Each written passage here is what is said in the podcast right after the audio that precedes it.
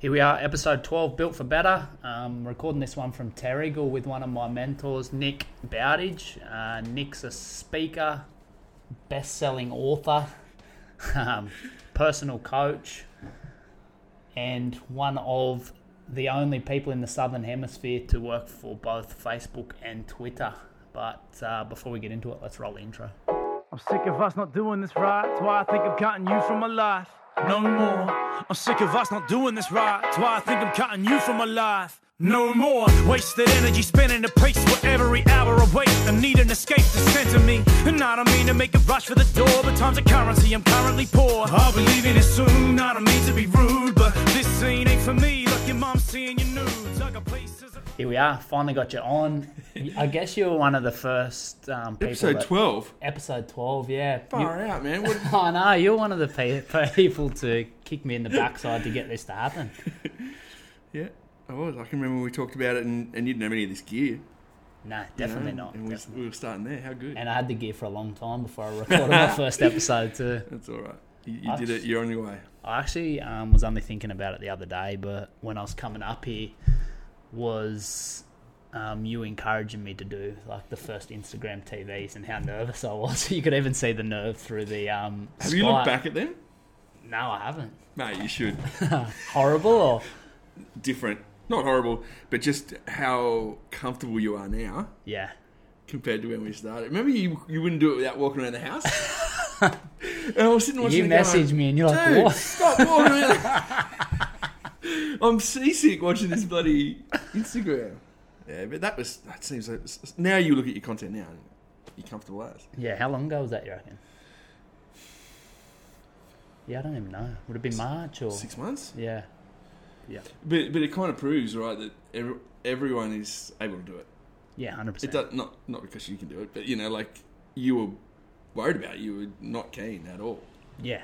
At all. I mean, like, if you would have told me I was doing this 12 months ago, I would have laughed Yeah, and said, not, exactly. not going to happen. But Exactly. I'm glad you are. You, you- this is, I was just saying to you, like, it's so weird that podcast and audio is a, a thing in 2019 with all of this wicked tech everywhere around us and people are listening to us on the, you know, on, on the phone or Yeah, yeah. on the computer. It's pretty crazy. Let's, um, let's tell the listeners a little bit about yourself. Yeah, so- I, um. All right, so I work right now. I, I write. I've written a couple of books. One became a bestseller, as you kindly pointed out in the intro.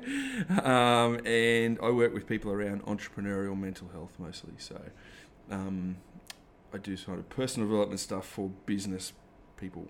It's kind of my niche, I guess.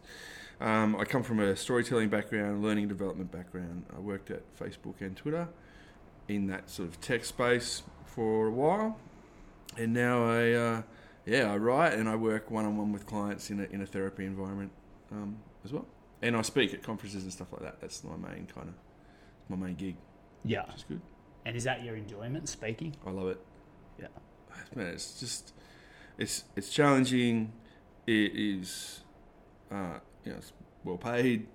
Like there's lots of reasons why it's good. It also uh, forces me to, to to tackle a bit of my own anxiety in doing that, which is also helpful too. That was my next question. How do you feel when you're just about to jump on stage? I hate that moment. I I'm so I have a uh, I have a general sort of anxiety that lives I live with, um, and that anxiety is worse when it's in a one-on-one, one-to-two situation socially. Pretty awkward. But then on stage, I'm fine. But getting to the stage, I always have that moment, you know, just before I get on stage, where I think, oh, "This is not going to go well. These people aren't going to listen. They they already know that I'm a dickhead. Nobody thinks I'm good enough." all that sort of stuff, and, and that's every single time I get on stage. But we all have them feelings when we do something that's out of our comfort zone, I guess. Yeah, I mean, you wouldn't think it'd be out of my comfort zone now. I've done it lots and lots of times, but it's still that moment, and and it and it just harks back. It just digs into that shit that's in the back of my brain that says, you know, you don't, you're not as good as you think you are. You know, don't, don't get ahead of yourself. You know that sort of stuff. And today's the day they're going to work it out. That's the thing. How many people are we talking about that you speak in front of? Oh, so I was trying to work this out the other day with my um with my agent. It Makes me sound so rad. um, I reckon I've spoken in front of about three hundred thousand people in the last couple of years. Yeah, and what's the average at each one? Like, Five hundred, yeah, so pretty big crowd. big crowds. Um, What's the biggest event if you? Twelve thousand I've spoke at. Wow, That was pretty mental. And then I speak in front of six people. and you do it internationally as well, yeah. Yeah, uh, mostly around Australia and New Zealand, occasionally elsewhere. Uh, but it's um, it's good. I, I, I kind of like it when I don't have to organise the event. I just have to rock up and speak. And what's a? Is it usually an hour? Forty-five, just depends. Sometimes people want me to MC the whole thing as well, like for a couple of days maybe. But sometimes it's just a keynote. Just come in and either open it, open the conference, or maybe close it. Yeah. Um, And what's your mission in that time? Like, what are you trying to get across to them clients? Like, obviously, if you're speaking, you're trying to get a message across. Yeah, I, I, I want people to think differently. I, I'm a big believer in changing what we're doing a little. bit. Like, if if everything just stayed the same, then then you know our, our children will become us. We we have already become our parents. So it's our chance now to, to change that. And I, I want to talk to business owners and, and just people generally about just thinking differently, having a different view. You know, the whole, oh, it worked in 2003, so we're just going to keep punching it out that way. It's, it's not going to work. this is testament to that. We're sitting in front of fucking audio equipment. You know, this wouldn't have happened. Yeah, Um, and even even to the point where you know you wouldn't own this kind of flash tech, you wouldn't have you know the audio uh, software, on all that sort of stuff is is testament to that you can think differently. And in a business, I just think you've got to yeah, as business people. Um, there's the business cemetery is littered with people who thought that they were doing all right and didn't have to change. The Kodaks and the blockbusters of the world, you know. And and where do you think people start with them changes? Like, I Look- wish they started with themselves. yeah, that's it's They I don't. guess unnatural to I guess turn something, and it's like something that I've worked on myself. Like if something happens, I try and do the full circle and think, what could I have done different, or, or how? Yeah, But in doing that, you- you, you're also kind of accepting some blame that you have somehow fucked it up on your own. yeah, And there's a lot of. Are we allowed to say fuck on your podcast? yeah. She's right. Um, there's a lot of uh, market variables. There's a lot of things outside of your control running a business, even running a family or uh, just living a life, you know. And sometimes I think we jump to the conclusion straight away that we're the problem. Something's we could so we could have done something different. We could do something better, um, and that change can often just happen by focusing on what other people are doing, what what the market's doing. You know. Um, I, I- know that my kids now, so I've got little kids like you, a bit older than yours, and if I think about it, if those kids were their age 20 years ago, my whole life would be completely different. You know, the way that I speak to them, what they what they consume in terms of media, certainly how they consume it, all that stuff's changing so much. And if people in my generation want to think that they can just stay as they are or hark for the good old days, well, too Yeah, it's gone. that stuff's gone. It's, it's not coming back. You know, people can go, oh, you know, when I was a kid, this happened to me and I turned out all right. Well, that's always my first sign that no, you didn't. if you're saying that, you know, um, so uh, yeah, I just think we need to embrace change, not be, not be scared of it. It's hard to do because we all hang on to you know the way we do stuff. Yeah, like it's it's not. It sounds easy, but it's not so easy. Oh, it's not easy. Yeah, sorry, I, I don't even think it sounds easy. And and and whether you're talking about business or personally, you know, to to go in and tell like I work with people one on one, and they tell me stuff that's going on for them, pretty personal stuff, you know, and then and they come to me. I think a lot of people come to a therapist to in the hope that they'll tell them what to do. Where's the Where's the book? Show me the checklist of things that I can do to make this better, and that doesn't exist, you know. And and sometimes what I'll do is talk to them about you know how they go about their days, how they speak to their spouse, how they um, how they discipline their children, how anything like that stuff happens. And if that's the same as their parents did it, that's quite often the problem. Because our kids are smart, and they're smarter. They're smarter than we'll ever be. Like I look at my kids now; who are all in primary school, And some of the stuff they say to me, I'm just like, I, I didn't speak like that until I was 20. Like, Yeah, percent. how did yeah. you how do you even know that word? You know, like, and I'm always saying to my kids, "Good word." Like, with they'll use a word with me, and then, yeah, they go, "Oh, Dad, we, we learned that at you know first class." Awesome. and that's stuff I was probably supposed to learn in first class too, but I just fucked around so much that I, I missed it. Yeah. And would you say that you give schooling like what sort of effort? Did I? Yeah, Oh, less than minimal. yeah, I I missed a half-assed. yeah, So I just I just cruised. I find that level that I don't have to try, and I can still get by. That's my sweet spot. yeah. And say you've gone from that, like you know, you've cruised through. Like, where was the time in your life that you really kind of went, like, I'm going to try and you know attack this, like you have, like you don't just go from cruising through to speaking in front of, you know. No, it's true. I, I think when I realised something wasn't quite right in the way that my brain works, and that that I think differently and I react mentally differently to other people to things, and though that was the beginning of understanding, accepting accepting that I have mental illness that, that other people don't have, but some people have, but not everyone.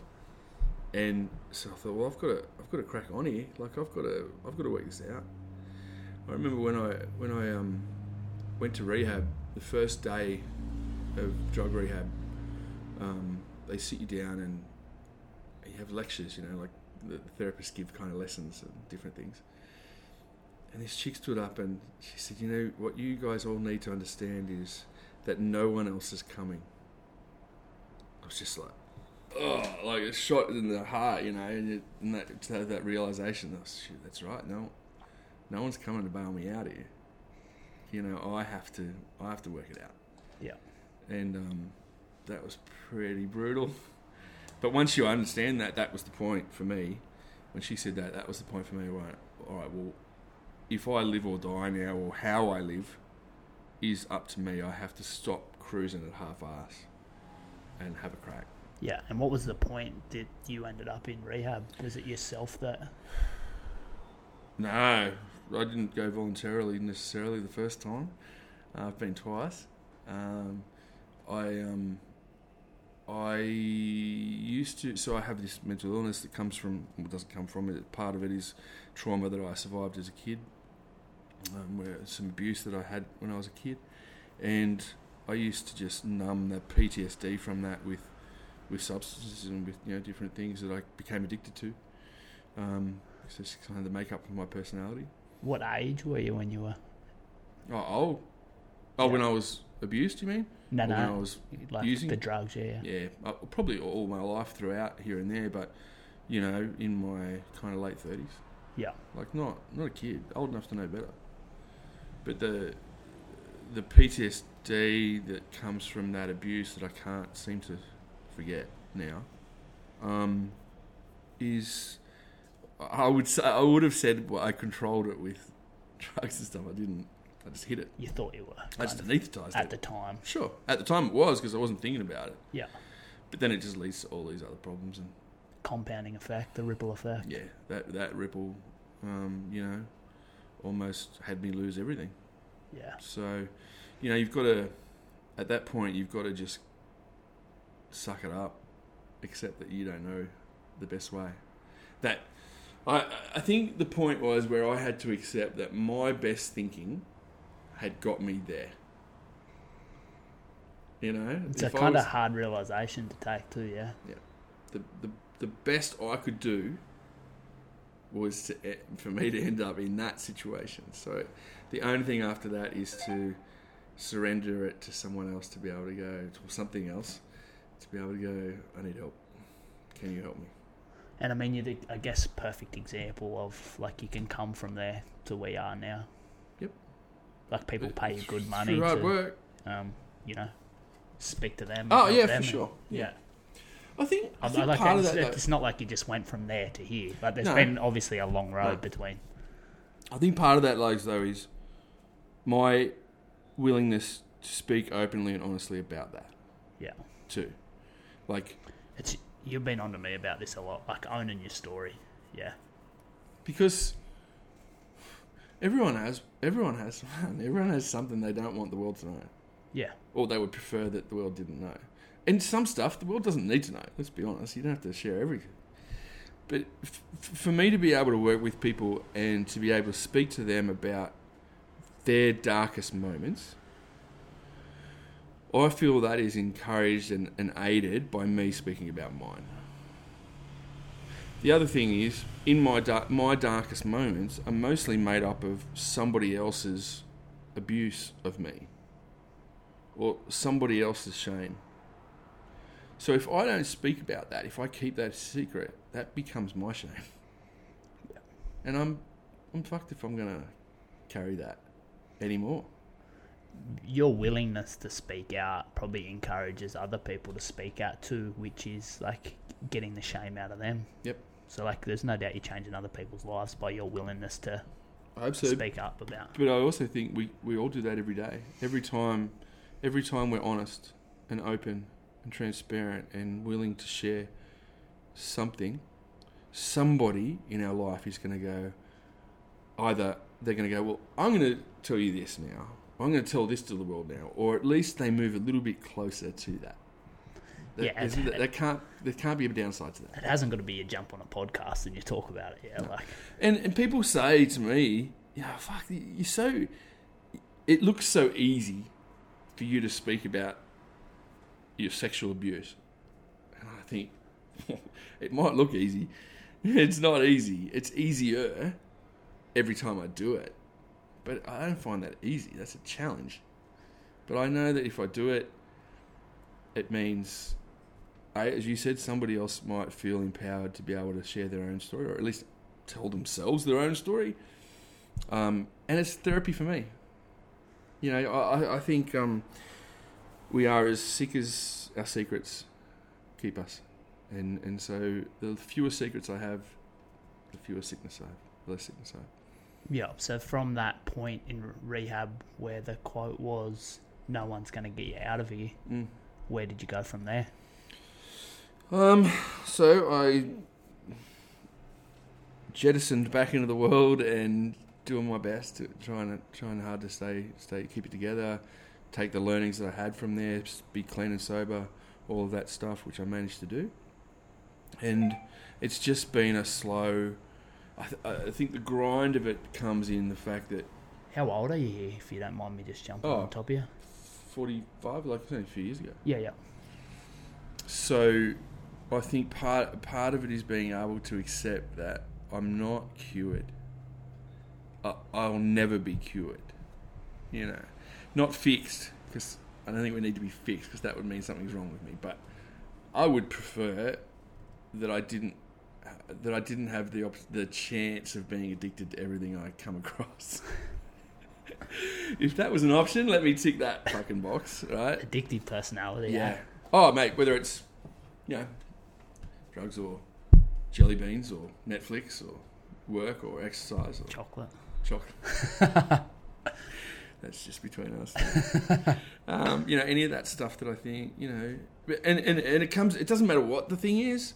What it matters is, what, what the difference it makes is when I'm eating way too much chocolate, I'm doing that in a moment that makes me not have to think about other shit. That's, whilst ever you're using a process or a substance or something to to allow you not to sit in the shit. That's a problem. And when that becomes when your life becomes unmanageable because of that, that's when addiction is a problem. You know, a lot of people say, "Oh, I'm so addicted to these cupcakes." And I think, "No, you're not. Just don't eat them." Or when when you've eaten those 12 cupcakes, they'll be gone. You won't be going to rob a servo so you can buy more cupcakes, you know? you're not addicted to the cupcake. Um, but you know, even even in that moment when somebody's not might not be an addict, if if they're eating to manage emotions or to not feel sad, that's that's not healthy. Yeah, because it, it's still there when you stop. Yeah. I'm supposed to feel sad. Some stuff's sad. You know, I, I know people who are absolutely determined never to be sad. You've got to be positive, Logan. You've got to put a smile on that dial, and everything will be all right. No, it won't be all right. Because uh, occasionally, or every now and again, you're going to have to go. You're going to have to sit in front of some terrible movie that makes you cry and bawl your eyes out. Otherwise, you're going to explode and kill someone. but yeah. It's because the problem is too. If I can just add, the problem is too that we are. We're told. We're told how to how to emote. Yeah, we're told how to feel all the time, particularly as men. Still, you know, and and I, I- I can I, I make up that in the country that's We're supposed to be tough, yeah. We're supposed to feel, and us don't talk about shit. Yeah. Now that's in the in the world that's also populated now by Livin and Movember and all of these really great brands around that are saying to people like us, it's all right to be not all right. You know, that's okay. You don't have to be some superhuman robot doesn't feel anything. There's no value in that. And um, the more we do that, the more we normalize that stuff, the, the better we are. What do you think the process is for someone if they're listening to this that, that's you know maybe not feeling all right and like doesn't probably have feel comfortable with that person to talk Well, to? my first stop is always Lifeline. Yeah. Like I, you know, I I work as an ambassador for Lifeline, so I'm a bit biased, but to be able to ring 13, 11, 14 from any phone at any time of the day and be able to speak to someone who just listens without any judgment. They're not trying to fix you. They're not telling you, you know, you're weak or any of that shit. They just listen. And they're really good at referring you on to other people. Right? So I think talking to GPs is good. Obviously, that's good if you can get there, but in that moment of crisis or if you don't want to the sit in time you front of get someone. that appointment and then get there and like the feeling's probably like not gone but not It's different. present kind of yeah. I, I I'm a really big believer in not only ringing Lifeline, but ringing Lifeline when it's really bad, Yeah. when when you are feeling in the bottom of the hole, because that's the stuff that they're really good at. You know, they can just get you back up to the surface, get your head above above the ground, and sometimes I think, even though everybody knows that that's there, it's probably the most known num- phone number in Australia, I suppose even if no one's using it, if it, if that person hasn't used it, um, it, it's still underutilized. I think they take three million calls a week, uh, a year, Yeah, or right. something crazy like that. Like, there's a lot of phone calls, and some people, you know, not everyone's just about to die by suicide when they ring. Some people are just lost. They just they just can't find the hope, or they feel so isolated they feel like they, ha- they haven't got anyone to ring. You know, and, and, and I think that there's another point in that is I, I would always want, I always wanted my friends or anyone who I know closely to know that they can ring me. It's not like, oh, please ring me every time you feel sad. But at a moment where you really need someone, if you think you can't reach out to anyone and you know me, and have my phone number, then you're wrong. Because there's at least me. Yeah. And there's probably 20 people in your phone who would at least just listen. while we're like on that, I know myself. Like I was, I guess not brought up, but my what I thought was, you know, black males don't speak about that, or you just don't speak about that stuff, or I was guess just probably not encouraged. And I went to Real Movement Camp with Keegan, and it was a four day thing. And some of the stuff we spoke about, I was like, males don't speak about this. Yeah. Like it's sort of like, and as I was doing it, like it kind of felt good. Um, and then obviously over time, there's been different times I spoke to different people. Um, and then even coming here and doing the weekend with you, I just Yep. did a weekend retreat with Nick. Um, I know you messaged me a few times and were like, you know, it's going to be pretty deep. Are you ready? I think you might have been worried.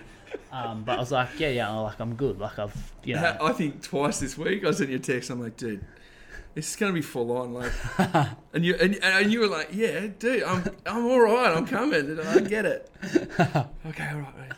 But um, like when you like not that we're actually speaking about any of this kind of stuff, but when like you do speak about stuff that's not normal, like most you feel good about it. Like I normally feel Every good time. about like Every time. yeah. Part of that is you're speaking to somebody else who you also don't think is going to be okay. Yeah. and then they are. And then you're like, okay, so I'm all right. I feel good. This other person's all right. They feel good. Where's the fucking downside in that? and then I want to tell other people. Now, uh, look, having said that, I have spoken to people about my own stuff at different times, and they have not handled it. They don't want. They don't want it, and that's fine too, because there's so many people who will be just willing and sort of interested, curious about it. I think ladies probably are more inclined to speak together about different kinds of things, yeah, than what males I, probably I are. guess. Yeah. I- I don't know. Like I'm some of bit- them obviously have closer friends that Sure, I think I'm a bit. My view is a bit tainted now because people, because people know that I do this stuff for a living and I'm around it all the time. An incredible amount of people tell me an incredible amount of things yeah. from their life, like a disproportionate amount. So I, I'm, I don't really know what most people talk about anymore because people, like you'd be, I'm not going to run through them, but you'd be surprised how many people message me who I haven't talked to for a while or whatever. Just go, dude, I really need to tell you this, or I really need to tell someone this, or I really need to talk to you about something. Can I ring you or whatever? You know, I'm like, yeah, you're right. You know, and then it's something really heavy, and often they've held that for a long time, and it's like they've been looking through people. They find me, they see that I'm an oversharer, and they think, fuck yeah, I'll jump in there. Like he's not going to judge me. That's the judgment from people is what stops people. Not not so much that men don't talk about it or whatever. I think it's if I tell him, he'll think that I'm weak, Yeah. and I just want It's a pretty everybody powerful thought too, like the thought of being weak. yeah. Yeah, for sure. Especially because you are already probably feeling that way anyway, right? If you're in that situation and you're told, you know, suck it up, like just get on with it. What's wrong with you, you fucking pussy? Like stop thinking like that and just be happy.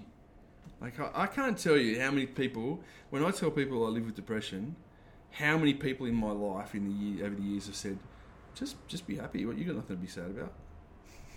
And I just want to punch. It's probably the worst thing. Yeah, the worst thing to say. You know, just just be happy. I just choose not to be sad. People choose happiness. But I think, what the fuck are you talking about? Like, I, I'm not making this choice. My my brain works differently to yours. You don't live in my brain, you, you know. I think until you've probably had it, you probably don't understand either. Yeah. Yep. And even if you have fully. it, Yeah. even if you have it, there's that moment. That's not moment. That's that time where you're first going. What's what's going on with me? What's going on here? Why can't I? Why can't I function? Why can't I stop crying? Why can't I f- see hope? Why can't why when I look at my baby? Why don't I feel joy? That sort of stuff is well before you decide. Oh, maybe I've got depression, or before someone tells you you have. There's a lot of things you just don't understand. Why aren't I? Why am I feeling this way? Why aren't I feeling that way? You know, and then it finally circles back, and you think, oh, that's why. My brain is a little bit different. Yeah, it's kind of like deep thinking, but like keeping it inside isn't. It's- nothing comes. Nothing good comes from keeping. How long do you reckon quiet. you kept it inside for? Thirty years. Yeah. and if you could have your time over, I would have found, I would have created a space where I could have found someone who would have cared. Yeah. Rather than saying oh, I would have found someone who cared, because there was people who cared. I would have found a space where I could have seen that they were going to care without judgment and told them, yeah, and just said, "I don't know what's, I don't know what's going on. I don't understand this feeling. Can you tell me what it is?" Like when I was, you know, a teenager, I was sort of late eighties. We weren't even fucking born, probably. And um, no one talked. It wasn't like you, you, it wasn't. It wasn't. It, it's hard to imagine now that it was never spoken about. And now you see it's in media everywhere. There's always ads and t-shirts and all that. People growing a mustache. Like the majority of Bogan Australia grows a moustache for a whole month just for this cause. Like, that, It's crazy, yeah. Is crazy. That's some And- solid branding. And it's probably only just getting started, really. For sure. You know, like in the next 10 years, like, that'd be crazy foundation. Yeah, when our our kids won't talk about it, it won't be. Well, they'll talk about it. I, mean, I don't mean they won't talk about it. They, they will talk about it so openly that it won't even be a a thing. Yeah. You know, if when my kids are in high school, if some kids are on an antidepressant and some kids aren't, like, oh yeah, some kids wear black socks, some people wear white socks. Like, it's no, it's not even going to be a thing. Yeah. But even even the medication part of it's so shameful for people. 'Cause Not only not only am I so weak that I can't make my brain work properly, I can't be happy, but now I have to take a tablet to help me. I can't even fix that myself. Like that's the that's that's the challenge. Yeah. I I I just I, I have to I take medication. I, I might always. I'm totally okay with that Yeah. because I know who I am when I don't take it. Once you come to that realization, though, that I'm okay with that, your view great. changes, yeah. Yeah, it's a good spot to be. Really is like. Yeah, you come to that realization though. The other realization that comes is that nobody else was putting that in your head. it was only me. You know, no one was going, "Well, you are weak." Well, no one ever said that to me. I just thought they did. Yeah. Perspective. and you know that perspective uh, is sought so, so often by people in your family who are probably carrying the same stuff,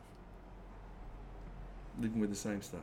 That's the that's the perspective. This is you know, just suck it up. I've had to live with, yeah. I, I just that's me as well. But I've done it fifty years. Why can't you do it? Well, I don't have to do it, Dad. you know, however that sentence might go Yeah. people. Uh, yeah.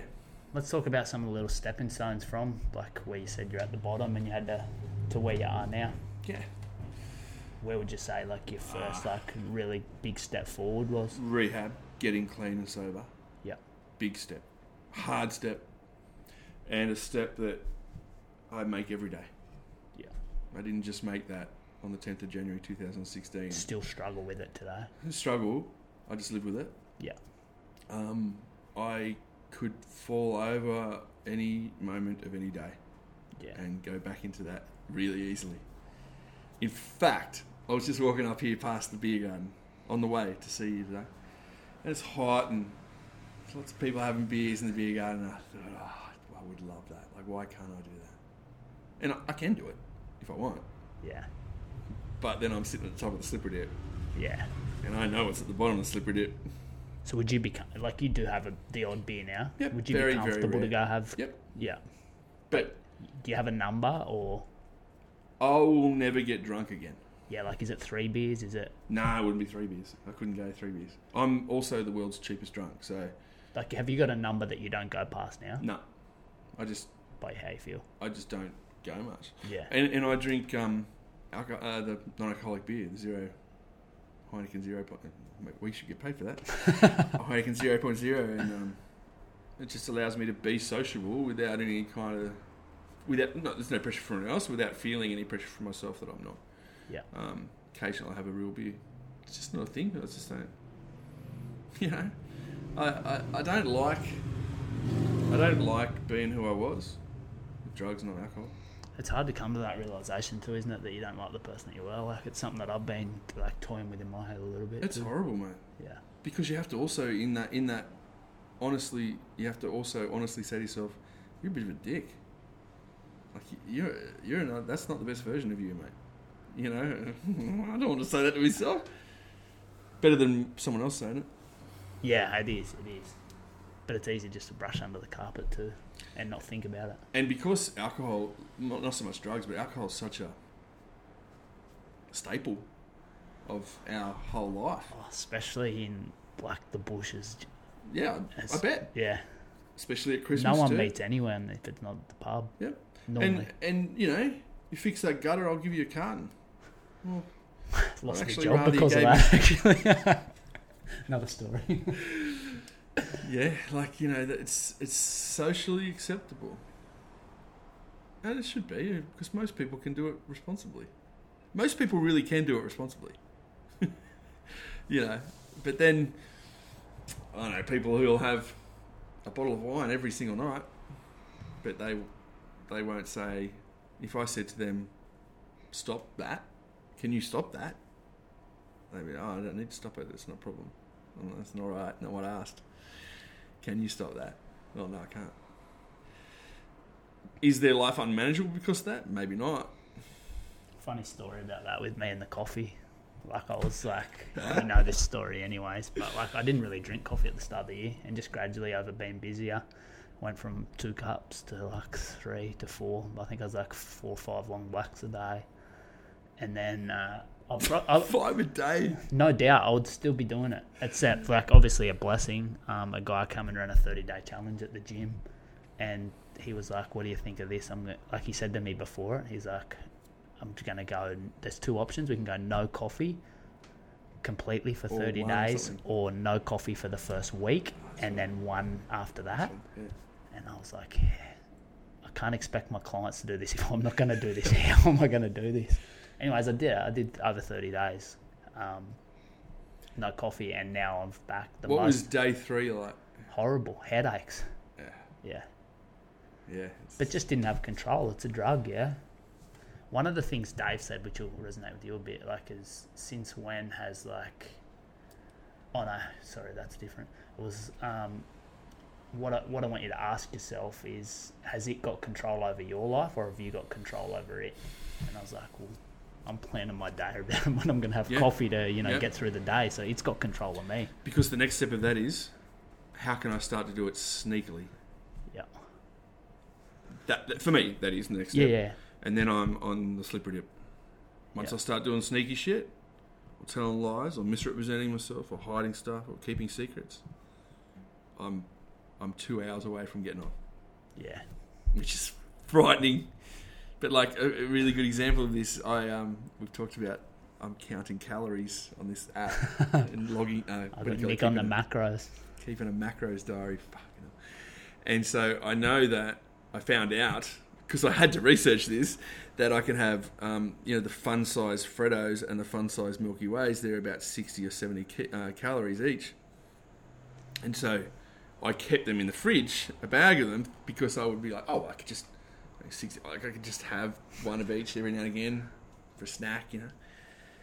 And now I'm up to two bags a day Yeah. and I'm not eating other food so that I can fit them into the allowance. This is the thing about calorie counting and macro counting that's like so like frowned upon is you can still make shit Oh, 100%. hit, hit your numbers. And I guess if you're in a big enough deficit, you potentially could lose the weight. But Yeah. the health, you know, like you're. There's, Well, it's not even that. It's the fact that I'm. No one cares. No one's looking at my diary except me. Yeah, I, I'm just being sneaky with myself. And because then the next step is I eat four Milky Ways, but I only log three. yeah, hundred percent. And, and who you're letting down there? Like not your coach, not anyone else. Nobody, nobody knows. Like literally nobody knows. And this is the quote I was going to say a minute ago that also came from Dave was since when has um, something that was a treasure or a treat become an everyday item? Which is exactly what you're saying now, hey? Like as a kid, how often were you allowed to have one of them? Uh, never. yeah, like maybe like I know I was allowed an ice block on Thursday nights after swimming club. Oh, Like, we used to be able to have fish cake after swimming on Fridays. After the athletics, actually, fish Yeah. cake. That was my big treat from the from the fish and chip shop. But like, and now, like, who who has two bag, four bags? I was just about to lie again. who has four bags of fun sized Freddos and Milky Ways in their fridge? Who lives on their own? I, that's a problem. I'll, I'll, like if they were in my fridge, I wouldn't be safe. No, Like, I'm I'll- not. I've got no willpower with it, like anything in the house. Like I've something will come home that shouldn't, and I'll say to Melissa, "Hide that. I don't want to know where it is." Yeah. Even to the extent of protein bars, like them true protein bars. I've got a box of them. Oh, is so. They are, but I was like, I couldn't control myself. I was like, Melissa, hide them, and when I want one, you tell me. In saying that though, she hid them, and then I went and found them one day, and there wasn't as many there. So she obviously has got the same willpower. Oh, she hid them all yeah, right. yeah, never to be found again. tucked them away. I, I, I do think that it's um that it's just a symptom. It's a sim- that sneakiness is a symptom that is a, is a symptom of a larger problem for me.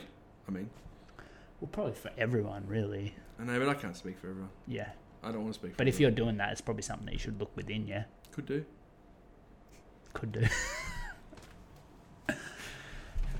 not should. Where was the next step from there? So maintaining, so Yeah. maintenance. So for me, um, it's therapy, and it's meditation, and it's uh, twelve-step meetings. I go to Narcotics Anonymous meetings a few times a week. Um, that stuff just keeps me balanced. Yeah. You know, it just keeps me going forward. Um, honesty, transparency, you know, willingness, all, all that. all And that stuff. meditation makes a big difference. Meditation's massive for me. Yeah. It's um, I, I honestly don't understand why it's not massive for everyone. It's it's free. How do how how do you do it? Like, there's so many different ways. Yeah, there is. I tend not to do the sitting down on my own, eyes closed, like Buddha for thirty minutes. It hasn't got to be that way. Yeah, I, I can't do it that way. yeah. Like I can't stop my. But brain. most people who haven't done it before think that you got to sit up straight back, your two fingers touching. yeah, total silence, yeah. total isolation. I can't. I, I've got small kids, so we can't do that. I, I, I have to get really good at it amongst a circus of stupid noise around me. I've become really, like, I've become really good at um, traffic lights and ad breaks. Like if I'm driving, get to a red light, I can take ten seconds of my life to feel my ass in the seat, my feet on the floor, hear the kids fight in the background, traffic going past, a breeze blowing through the window, radio on. That's meditation for me. That's centering to the present moment. And I can do it during ad breaks on TV and that sort of thing. I, I do try and set aside a time where I have a deep meditation, but mostly I can't get it. So I just do it all the time. Mindful, constant mindfulness. Kids are doing meditation at school nowadays. My yeah. kids are ace at it. My kids are unreal at it. I remember last uh, last Christmas holidays, two ago maybe, and my little bloke Breezy, How old are your kids before we do? uh, they're 10, 9, 7 and 6. Yeah. So, and Breezy was 5 then.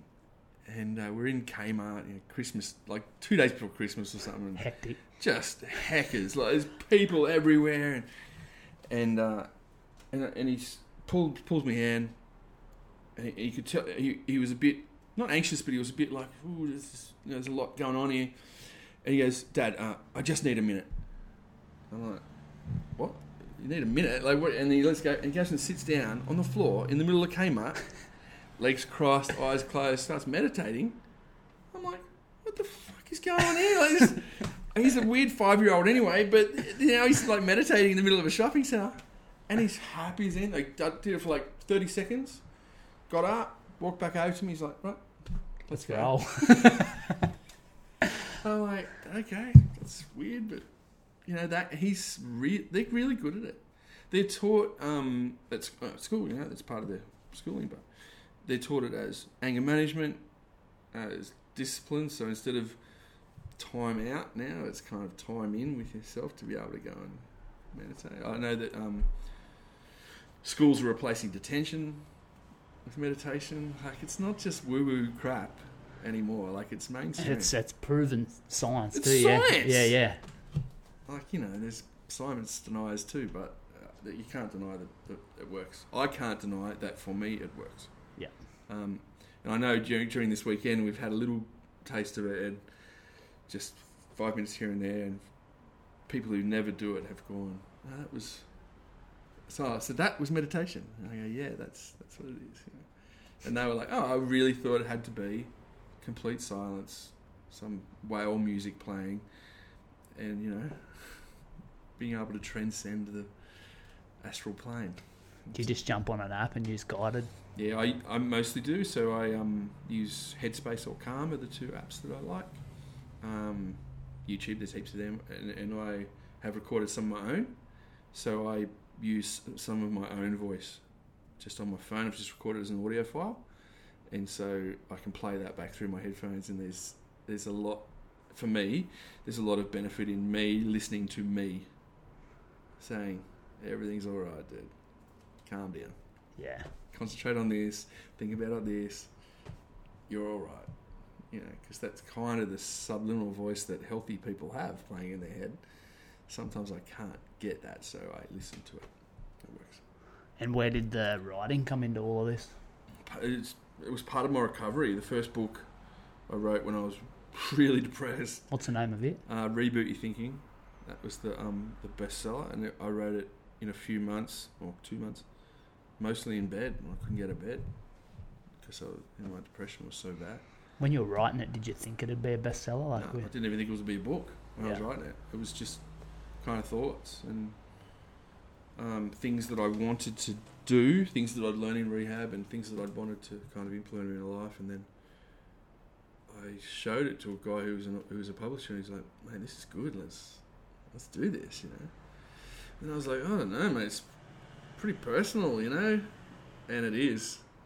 You know, the first the first chapter of the book is um, details my abuse history, and it's like it's the first chapter, like it's full on start to, and I, I know some people have reported to me that they didn't get past the first chapter because it was too real, you know.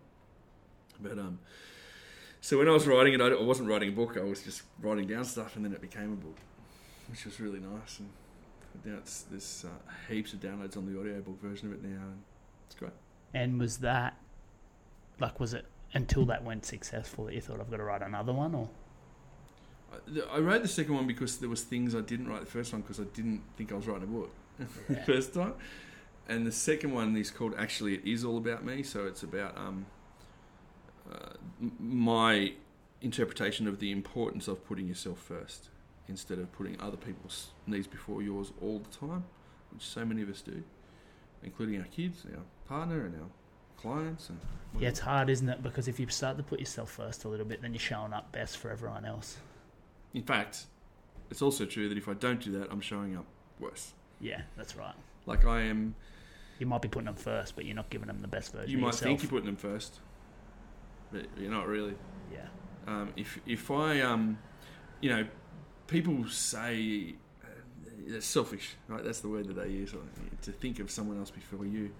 And I think, well, if I'm going to be there for my kids, if I'm going to be there for my mates, for whoever in my life, and if I'm constantly putting them before me, they've never ever seen the best of me. They're not getting the best of me. And eventually I'm going to arc up about that and, and think and be so resentful, you know, that I've all I've done all this time for you fuckers is everything that you've asked me to, and I've asked you one more thing and you won't do it. You know, like that kind of thing is not helpful either. So yeah, I, I, I'm, I, I think um, mums struggle with this too, kind of especially, but I think it's just so important that we meet our own needs first. yeah, hundred percent. Fully agree. Fully agree. From there, like, where did the speak and take off after the book? Yeah, I've sort of always done it a bit of my profession when I was working at Facebook and stuff, and I was used to being on stage, and I used to speak about marketing and storytelling and digital marketing and social media stuff a lot, and and then I've slowly transitioned now to be to speak about hard stuff, you know, the stuff that nobody really wants to listen to, stuff about. You know, Do you reckon that they don't want to listen to it though? No, I think they do. They, Yeah. they don't want to talk pre- about it. yeah, that's right. They don't mind listening to it. I, I, the, the proof of that is every time I get up and speak in front of a, sta- uh, a crowd about anxiety or about trauma or about abuse or resilience or any of the hard shit, you know, someone, at least one person, usually multiple people, always message me afterwards or come up to me and go, "Fuck, dude, you just told my story." Like, like thank God somebody is telling my story, you know, and that story remains untold otherwise and unsaid. And the more I do that, the more we do that, the more normal it is to have that conversation. I know that you're okay with having these conversations now with people, you know, like, and the more we do it, the more okay it is. And why shouldn't it be? You know, if I, if I had diabetes, or rheumatoid arthritis, or asthma, I, I would tell you about that. I'd tell you what tablets I take. I'd tell you what medication. I, I'd tell you everything about it. And No it just, different, really, is it? Just so happens that my chronic illness is in my head, lives in my brain instead of in my chest or in my blood. And and for some reason, that means I can't tell you. I feel shame about it. It doesn't make sense, does it? No. But yeah. Anyway, soon there, there won't be mental health and mental illness. There'll just be health and illness. Yeah, and now that's led into coaching, so you coach people Yeah, coaching in groups, one on one. Yep, we do group stuff, do one-on-one. How stuff. did you get into that initially? A lot of uh, people were just sort From of asking talking? for it. Yeah, Like, yeah. people would from see me speak or see me on YouTube or something, and How did I come across you? through Keegan, maybe. Yeah, I'm not sure. Can't don't know remember, either. but I do remember just looking at your message on Instagram. Then we just jumped on that ch- just to chat. Yeah, uh, I'm, I'll bet it was from Keegan stuff. Yeah, maybe. Did some stuff with that raw movement mob when he in the first iteration of it. But um, yeah, and people would um just ring me or message me or whatever and say, "Can we have a chat? Can I? Can we have a few chats over time or whatever?" And I was thinking, "Oh fuck, I better work this out. This, this is going to take some time." Yeah, like time's pretty valuable. Yeah, like I wasn't thinking, oh, I better work this out so I can make some money from it. I was like, better work this out so I don't get dragged down a hole of just doing this and nothing else. And uh, so that's how it's kind of become a yeah. calendarized thing. We chat every two weeks, and it's just a kick in the backside to make sure I'm on the right path. For I you, guess, like me. for me, Yeah. it's just like a little bit of clarity about what I'm doing is the right thing, and you know what, what can I be do It's- do better because I'm uh, always chasing to be, I guess, the best version of Yeah, myself. and for your business to be the best version of itself. And it's like it's it's so hard to take advice from other people. Like, well, sometimes it's not advice; it's sometimes criticism. You know, like you need to be super careful who you're listening to. I, I agree. And also how many people you are. Yeah, Like, I don't know everything, so you you, you might want to talk to two or three people, but not thirteen, yeah, that's right. and not anyone who doesn't know And do they have your best interests at heart too? You know. Or do they even are they in the same arena as you? Are they having a go? Because if they're just somebody in your family or friends or whatever who who wants to tell you what they think, how you should run the gym, I'm sorry, if, if you haven't run a gym, fuck off. Yeah, hundred percent. Too harsh? No, not at all. Not at all.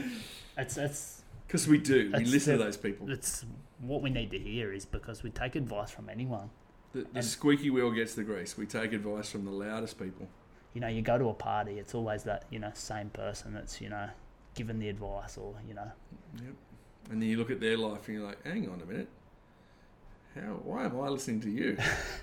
takes a lot to take that step back and and, and realize that though. Like, why am I listening to that person? Yeah, Do you know what it takes is self worth. yeah, Is to believe you are worth it. To believe you are enough to be able to say thank you. Not fuck off, you're an idiot. I'm not listening to you. But for someone to give you, I I hear a lot of advice. I don't listen to much, but I hear a lot of it, and I always say thanks. yeah. You haven't got to argue it. No. It's just thank you. Yep. But that went out my other ear. Thank you. I mean, sometimes that probably comes off a bit passive aggressive too. Thanks. I'll just make a note of that. Let's um. So by the time this drops, it's mid December now. It'll be 2020 or it'll be January, I'm guessing. Maybe Wow. just before. How can people reboot? How can they make 2020 their year? I think one of the big things I would say is don't change everything. you know? It's the same as what I say with nutrition. If you change everything, eventually you change nothing because you fall off the wagon. Also, if you've changed everything, you don't know what the problem was. Yeah, Like you might have only had to change one thing. You, need to test and measure, you know? But often, uh, when you talk about someone's spiritual health or their spiritual journey or the development, or personal development, people are like, right, well, I'm gonna, I'm gonna get fit, and I'm gonna change my outfit. I'm gonna get a new job, and I'm gonna get where I live, and I'm gonna break up with that dude, and I'm gonna this and that.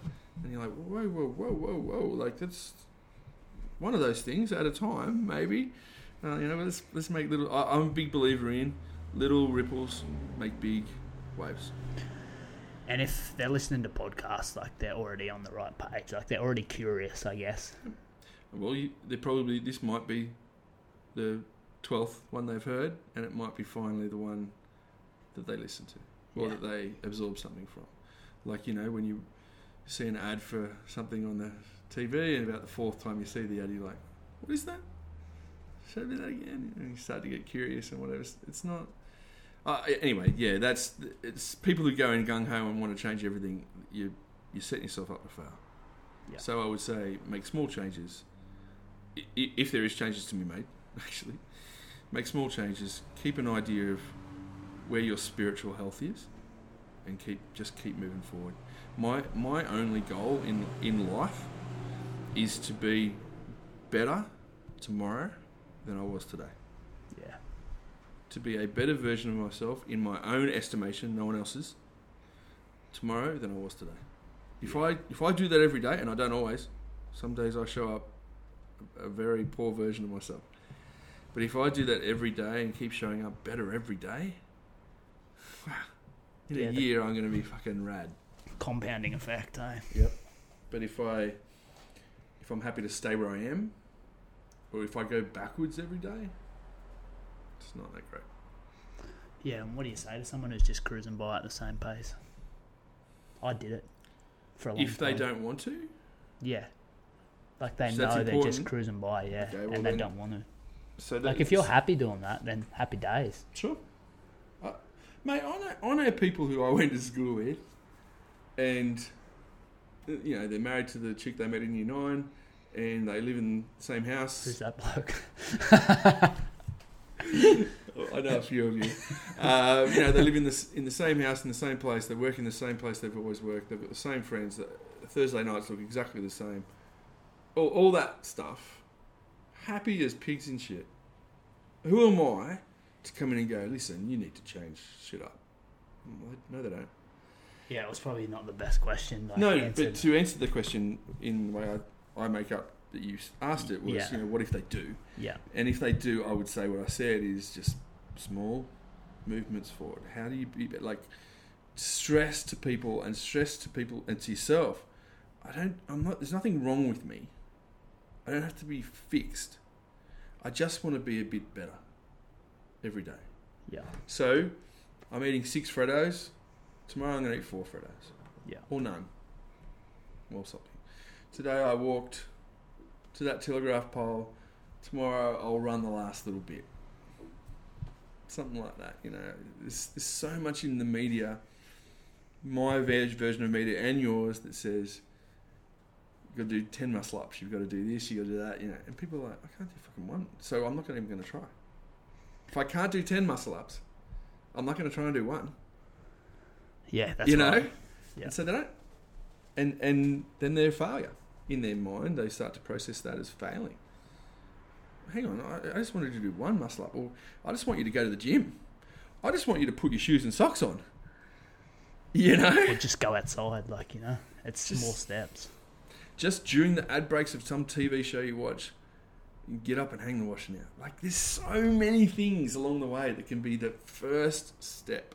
Yeah, that first step. Like, what if you take that first step today when you listen to this? Like, where will you be at the end of 2020? Be running marathons. Mate, not even that. Where will you be at the end of the week? Yeah, that's right. The month, the you know that that ripple to that wave, Yeah. like you say, that month, that quarter, six month, twelve months. And it comes back to the addiction thing and the recovery thing for me. I, if someone asks me how, how clean I am, like how long I've whatever, I say I'm clean today. Yeah, Because as soon as I say it's 1,347 days, which it is, uh, uh, it's a competition then. And I've, I've, you know, if I fuck up tomorrow, oh yeah, it was 1,347 days clean. How can I do this? I'm a piece of shit. I'm this. I, You know love, what I mean? I love getting the streak going too. Well, But then I get filthy when I break it. gamification about that. Yeah, but, yeah. I, but for me, it's. I mean, it's cheesy, but for me, it's one day at a time. yeah, yeah, You know, It e- is what it every, is Every day's you, a new challenge. Yeah. For me, I, I am um, clean and sober until six a.m. tomorrow. That's it. It's every day.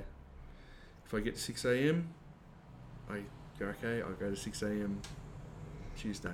Always carry on about your why, like the why. Do you have a pretty strong why, or you're not much into the? I'm not really that into it. I Yeah. I, I want to be. I see that all the time, and I think, Yeah. "Oh, what is mine? Yeah, I, I, I'm not. I, obviously there's something there though. Like There is- there has yeah, to be. Yeah, yeah, It's just not a something I concentrate on. Uh, my why really is to be the best version of myself for my kids. yeah. For myself, sorry, Like there it is. and for my kids. Yeah. But I don't. You know what I mean? I don't. It's not on my fridge. Yeah. Sort of thing. Anything else that you'd want to touch on?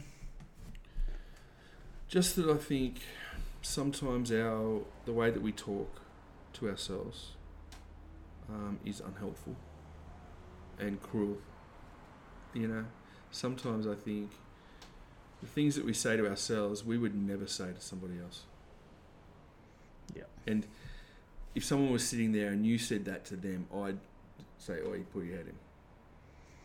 But I say that shit to myself. You know, anything that interrupts your own self love is is going to end potentially in disconnection. For me, disconnection means addiction. Addiction means misery slash death.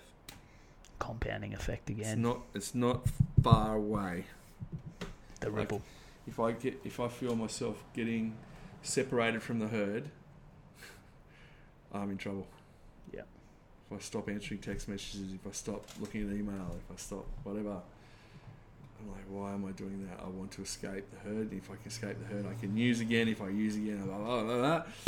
That's the slippery dip that I want to avoid. So I I would just I would just support you and anybody listening to think about how they speak about themselves to themselves. Sometimes hard to even identi- like identifying that's the start. Like when you feel that thing, like oh, I shouldn't be thinking that. Kind of. Yeah, Uh, but a, but a really good way is, would I would I say that to my mate? Yeah. Would I say that to my child? Right? Would I say what I just said to myself? You're a weak piece of shit. Would I look at my beautiful six-year-old child and say, you know what, you're a weak piece of shit? Not in a million years. Nah, And that's okay to say it to myself? No. not at all. Yeah. Thanks for jumping on. You're I'll, welcome, man. I'll, let's run through these five questions quickly. So I I'll, thought I was off the hook. thought you're off the hook. So I always ask every guest these five questions. I call it the LTF five questions. Um, tell me something about you that no one would know. So I have to say, firstly, this you sent these to me on Instagram, and when I looked, it, it had disappeared, and then I couldn't look again. So I'll this give is- everyone about a couple of hours notice quickly. Um, tell me something that no one knows. Oh, the grin. Should I say that? no, I'm um, I'm really musical, and I'm really good at playing piano. yeah, right.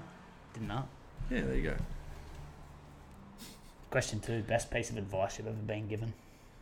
Uh, authenticity. Be authentic. Be you. Stop trying to be somebody else. You're only going to be a shit version of them. Like, be yourself. If people like you or you hate, or they hate you, but at least you won't have to pretend either way. Love it. Question three: Is there anything that's happened to you that at the time you thought would be the worst thing in your life, but has turned out to be a blessing? Many.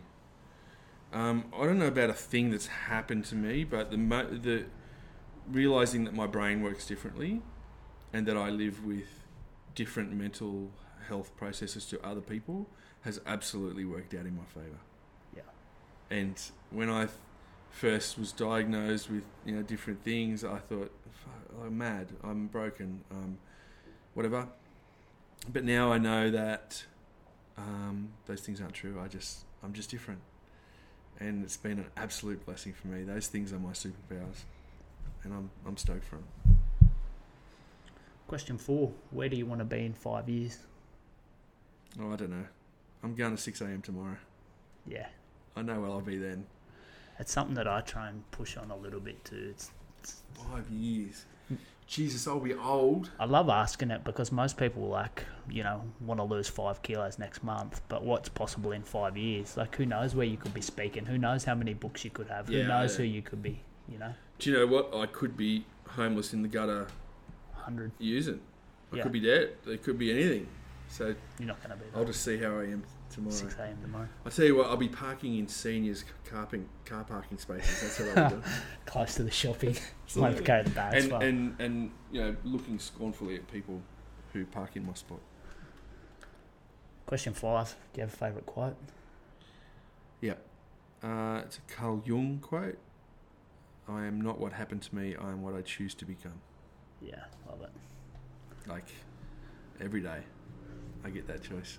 Everyone should probably ask, like, think over that again. Like when you Yeah. say it, like first time you said it uh, over the weekend, so like didn't think much of it, but then when you said it again and again, I was like, Yeah. yeah, It's you know, do I, do I have the power in me to choose what I become, or have I given that power up to something beyond my control?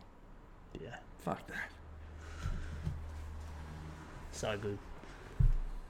All good. Where we can go. yeah, good. Where can people um, where can people find you and see your stuff? Like pretty Um, active. you can search me on Amazon for the book stuff. Just search Nick Bowditch, uh, nickbowditch.com.au, or at Nick Bowditch across all the socials.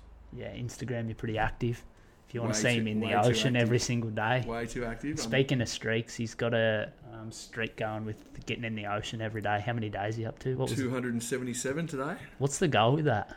A year, or you just it want was to a keep? year. Yeah, Um, but my goal, honestly, I know this is cheesy as fuck. My goal is just to do it tomorrow. yeah. Um, if But- I get to 365, then I'll be stoked. Stoked. But you Especially because I've been the through- beach. There's no excuse that you shouldn't. That's true, and and It's I've been easy to the take for granted, though. I've been through the hectic July, August, September. Yeah, you did it all winter. So now you got the easy bit. I finish in March. Like it's, I have no excuse. Why did you not start that in March? I know, yeah, it's- you didn't think that through. you thought you were going to get to 30, didn't you? what, what do you think would be a better time to start? You're still gonna have to go through winter. Yeah, I know. But it's I honestly time. thought I'd do a week. Yeah. Honestly, I thought I'd do a week. It's something me and Melissa spoke about. You could live here looking at the beach. We're overlooking the beach now. Great view. Um, and, you know, you walk down there and you think, oh, I'll get in that later. And later comes and you didn't get in. Yep. Like, it's sort of like you got to make that commitment. It's like um, it can be any habit you're trying to piece together. Like, it, make the commitment to read 10 pages every day or, or whatever. Set the target and tick it off and get a streak going. Like, that's how you create momentum. There's a guy who lives next door to me, where where we live, block back from the beach. You can see the ocean from his place. Hasn't been in the ocean for five years. Yeah, crazy. Not because he has a irrational fear of sharks like you do. just he just it doesn't make time for it. It's just not a priority. It's like the making time thing, isn't it? Like it's not make like you got to find the time because it's it's not just magically going to appear. And That's not just the for the beach. It could be be going for a anything. walk, yeah, yeah. Go to Find time to get to the gym or find time to meditate, find time to read. Like I love the ten page. Is, is it you started the ten? But yeah, I love the ten pages a day thing. I just think. it's a book a month if you do Ah. it. Twelve books a year. Who's But reading not twelve only books a that, the content that you get from ten pages. Doesn't seem like much though. Hey, but It's, it's a lot of learning Yeah, if it's the right book, obviously. Yeah. Um, but yeah, I, I, I'm a massive believer in that. I think that's awesome. I, I, I journal every day, and every day I have to write, at the, so twice a day. In the morning, I have to write what I'm going to do today for my body, my mind, my spirit. And so sometimes the body and the spirit is the swim. It's same thing. Yeah. But um, but I find if I diarise it, I'll do it. do you mind if I ask you about the journaling? No. So you do your like, is it body, mind, spirit? Body, Yeah. mind, spirit. And then what else do you do for the morning? Uh, in the morning one, it's I so I say body, mind, spirit, and what I'm going to do today. It's kind of an accountability thing for me because Yeah. I look in the next day and I oh fuck I didn't do that. I'll do that again today. Yeah. And then I ask myself, uh, what am I proud of? Yeah. Um, what would make today great? And then my three month goals. Yep. That change obviously, but they're mostly consistent. And then in the afternoon or the evening when I go to bed, I write um, what was the best thing that happened today. Um, Oh, and what are the three things I'm grateful for today? Yeah, I'm a big like journal gratitude. Yeah, It's the same thing. Like how many people would on here would say, "I don't have time to do that." It's not that you don't have time; you got to make time. Like, So someone said that to me, so I sort of kept because I'm massive on the data, as you know. so I measured it over a week, and on average, the journaling takes 41 seconds. yeah, 41 seconds a day. If you if you can't tell me you haven't got 41, you can't tell me you haven't got 41 minutes a day, actually. So you certainly got 41 seconds. I know the days that I do it, I'm so much more productive than the days I don't do it. Same. And and I'm thing in a like better making my bed. if I don't make my bed in the morning, uh, no, that's not true. Sometimes I'll have a really shit day, and my head's all over the joint, and I'm unhappy, and things aren't working the way out, and, and I get home and look in my bedroom, I haven't made my bed. Yeah, Uh, uh, there's no science to that, by the way. It's just complete anecdotal. I know that when I don't make my bed, my days are shitter. we're only talking about this earlier that you nap every day and you don't sleep in your bed because you've put too big of an effort into making it. You probably didn't want this to go on. My, um, I didn't really want to tell the world that, yeah, I, I, uh, yeah, You I, put some effort into the I do, mate. My my bed in the morning when I walk out looks You- like fucking Better Homes and Gardens. screen, uh, Instagram Oh. And the funny, like, no one's seen it. Well, hopefully someone's seen it, but no one's seen it, and so I don't know. I don't know. It's just I, I just take pride in it, and it's the first task of the day. I've achieved. I win. The I've read it a few times. Like you should make your bed, and like you know, if your car's a mess, chances are your life's a little bit of a mess, and same with your house. Isn't and- that true? Yeah. Sometimes like I get in my car and I'm and I'm like, this thing's filthy, and then I get home cleaned up. Next time you get in it, you're like, Jesus feels good, you and, know. and I, I don't care who you are. There's nothing better than getting into a made bed. At Oh, 100 percent. I don't think there'd be anyone who'd argue that. No, and you know, you, I have also have to look at it and think, well, I'm not a 15 year old boy anymore. I don't have, to, you know, I don't have just a doona thrown over me. I, I'm not an animal. Yeah. So, but I, but I take it, again, the addict in me. I, those pillows are fucking perfect, and there's way too many of them. Uh, I always get up and that I have too many pillows, but we won't go there. I'll have to. Sh- I'll, I'll, I'll screenshot I thought it was a girl thing, but anyway. Oh, oh, look, I'm happy for it. I to didn't be. mean that to be a dick either. I'm happy for it to be. Oh, I just think uh, it's something I can take pride in.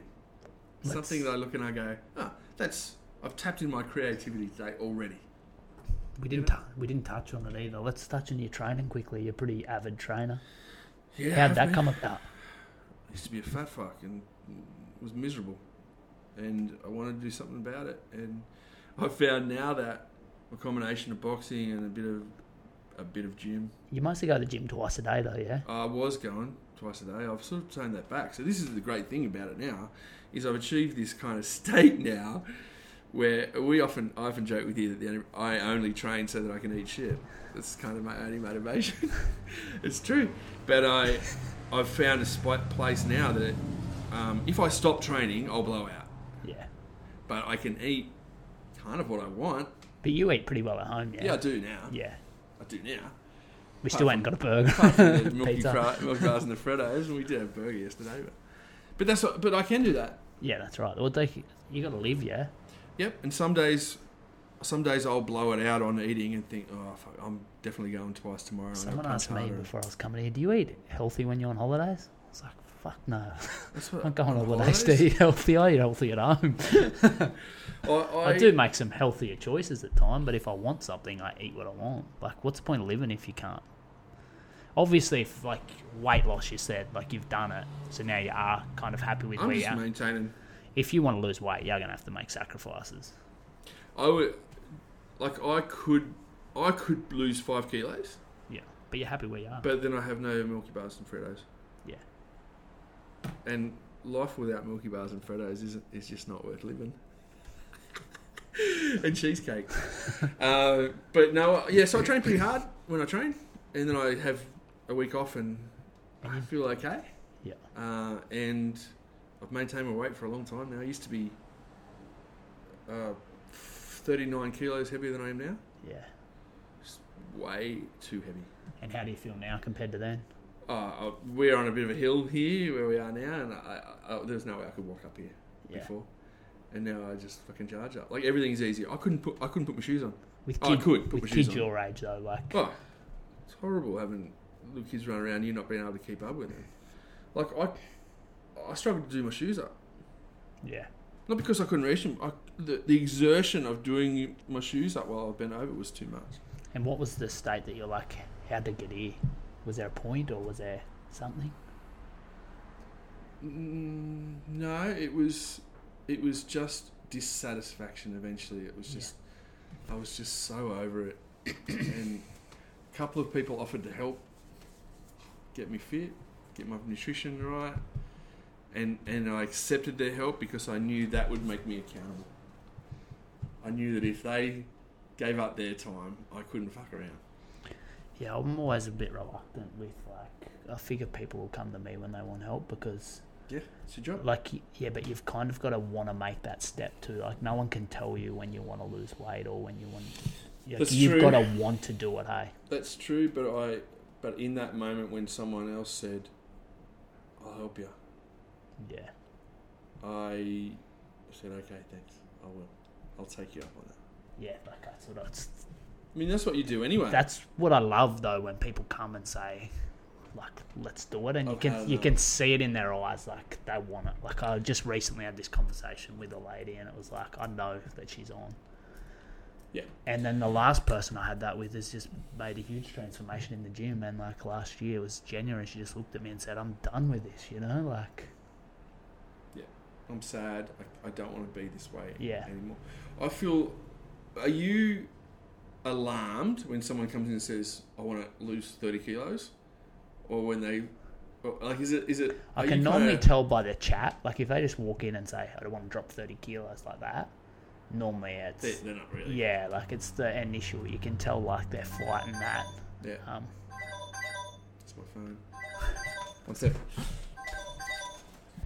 Um, I think when I started, I wanted to lose a kilo a week. And even then, the guy, the PT that I was working with at the time said, "Oh, that's that's a lot." I, I did lose a kilo a week, but he wasn't like, "Yep, you can do that easily." It's that's the difference, I think. yeah, I always say half a kilo a week. Kind of that's a big good goal, and it seems except like not except much. when you're massive. yeah, yeah, for sure, for sure.